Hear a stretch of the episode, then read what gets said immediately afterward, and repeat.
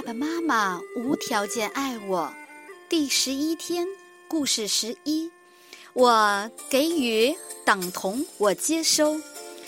杰尼夫抬头看着非常高的苹果树，它指向一个很高的树枝。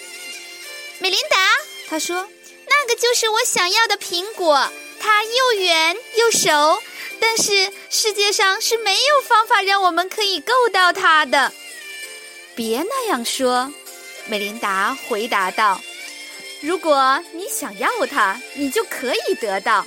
现在，让我们看看。”美琳达仔细地朝四周看去，注意到有一只乌鸦坐在他们农庄的屋顶上。当他走向乌鸦，他开始扇动翅膀，准备飞走。美琳达快速地说：“等一等，在你飞走前，我需要和你谈一下。”乌鸦惊讶地看了美琳达一眼，再次收起了它的翅膀。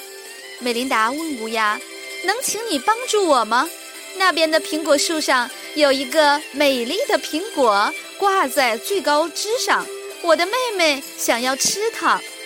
你可以把苹果摘下，让它落在地上，这样它就可以吃了。”“当然。”乌鸦回答。它飞到那棵非常高的苹果树，停在其中一个树枝上，然后美琳达从下面指挥，它从一个树枝跳到另一个树枝，直到它最终到达目标苹果。它在苹果的茎上啄了几下，一眨眼，苹果从枝上挣脱，唰的落在了地上。杰尼夫跑向苹果，拾起了它。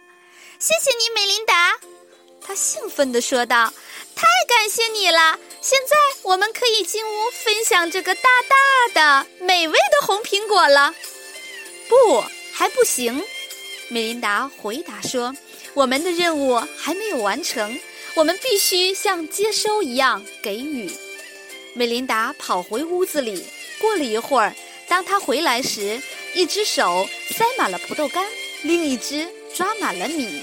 当乌鸦小心地看着它，美琳达走到院子的一角，把葡萄干和米一个接一个地倒在栅栏旁边的青草上，然后她告诉乌鸦：“乌鸦先生，这也给你准备了宴席，过来吃吧。非常感谢你为我们摘苹果，我们要好好的享用它。”乌鸦闪电般地飞下来，开始吃葡萄干和米。